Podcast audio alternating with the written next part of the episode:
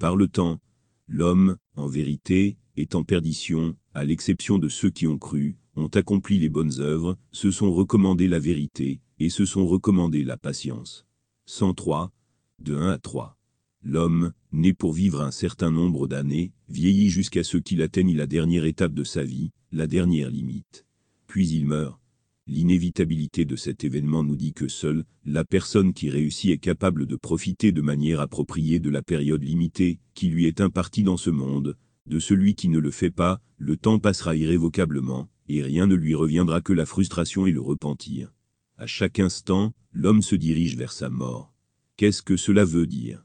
Cela signifie que s'il ne parvient pas à profiter du temps qui lui est imparti, son sort ultime sera un état de privation.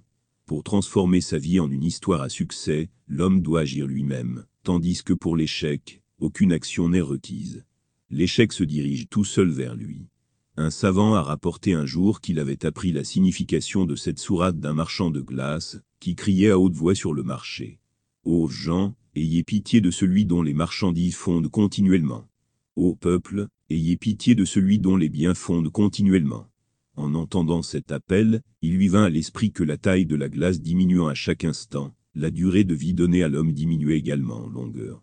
Ainsi, si l'opportunité d'agir n'est pas utilisée correctement en s'engageant dans de bonnes actions, ou dans l'inaction, c'est la vraie perte de l'homme. Le temps est utilisé à bon escient par celui qui donne la preuve de trois choses dans le monde actuel. L'une est la foi, c'est-à-dire la conscience de la réalité et de sa reconnaissance. La seconde est juste des actions, c'est-à-dire faire ce qui doit être fait, et s'abstenir de ce qui ne doit pas être fait. Le troisième enjoint aux autres la vérité, la justice et la patience. C'est seulement la perception profonde de la réalité qui fera d'un homme un missionnaire et un prédicateur de vérité.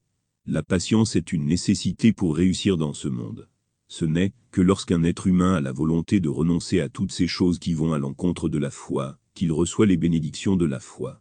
Ce n'est que lorsqu'il applique une pause à ses désirs, qu'il lui est possible d'adopter le chemin de la vertu. Ce n'est que lorsqu'un être humain lui-même reste patient dans des situations désagréables, qu'il est capable d'exhorter les autres à la vérité et à la justice.